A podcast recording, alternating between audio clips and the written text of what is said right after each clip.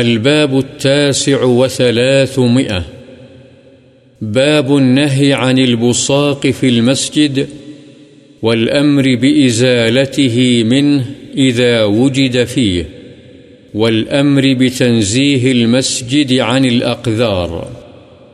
مسجد میں تھوکنے کی ممانعت اور تھوک پڑا ہو تو اسے دور کرنے اور دیگر گندگیوں سے مسجد کو پاک رکھنے کا حکم۔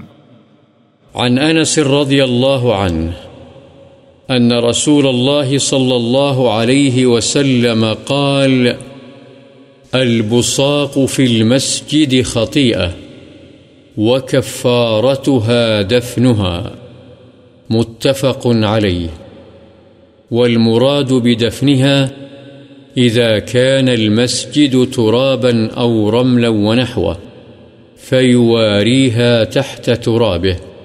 قال قال أبو المحاسن الروياني في كتابه البحر، وقيل المراد بدفنها إخراجها من المسجد.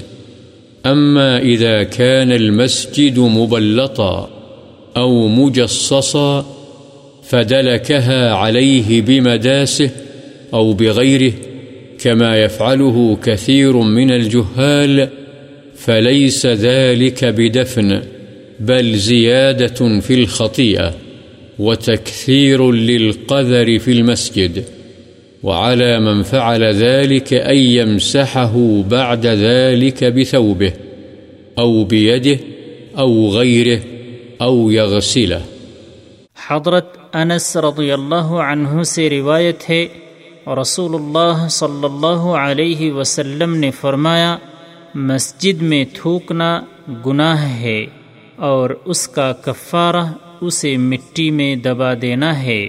بخاری و مسلم۔ دفن کرنے سے مراد یہ ہے کہ جب مسجد کچی ہو یعنی اس میں مٹی یا ریت وغیرہ موجود ہو تو پھر تھوک کو مٹی کے نیچے چھپا دے۔ یہ بات ہمارے اصحاب یعنی اہل شوافع میں سے ابو محاسن رویانی نے اپنی کتاب البحر میں بیان کی ہے اور بعض نے کہا ہے کہ دفن کرنے سے مراد اسے مسجد سے باہر نکال پھینکنا ہے، لیکن جب مسجد پتھروں کی بنی ہوئی ہو یا چونا گچ ہو یعنی پختہ ہو، جیسے آج کل عام طور پر ہیں، تو اسے جوتے وغیرہ سے مل دینا، جیسا کہ اکثر جاہل لوگ کرتے ہیں، تو یہ دبا دینا نہیں ہے۔ بلکہ یہ تو گناہ میں زیادتی اور مسجد میں گندگی کو بڑھانا ہے۔ جو شخص ایسا کرے، اس پر واجب ہے کہ وہ اس کے بعد اسے کپڑے یا ہاتھ یا کسی اور چیز سے صاف کر دے یا اسے پانی سے دھو دے۔ وعن عائشة رضي الله عنها أن رسول الله صلى الله عليه وسلم رأى في جدار القبلة مخاطا أو بزاقا أو نخامة فحكه متفق عليه حضرت عائشہ رضی اللہ عنہا سے روایت ہے کہ بے شک رسول اللہ صلی اللہ علیہ وسلم نے مسجد کے قبل والی دیوار پر ناک کی غلاظت یا تھوک یا بلغم دیکھا تو اسے کھرچ کر صاف کر دیا، بخاری و مسلم۔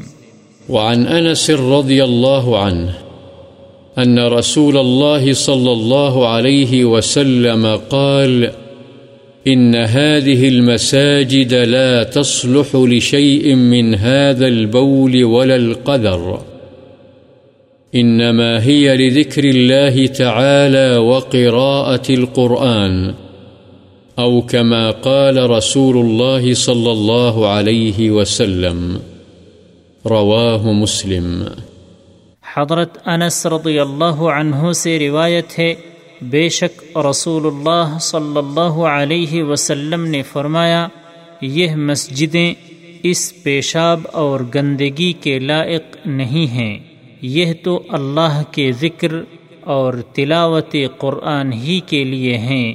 یا جیسے رسول اللہ صلی اللہ علیہ وسلم نے فرمایا، مسلم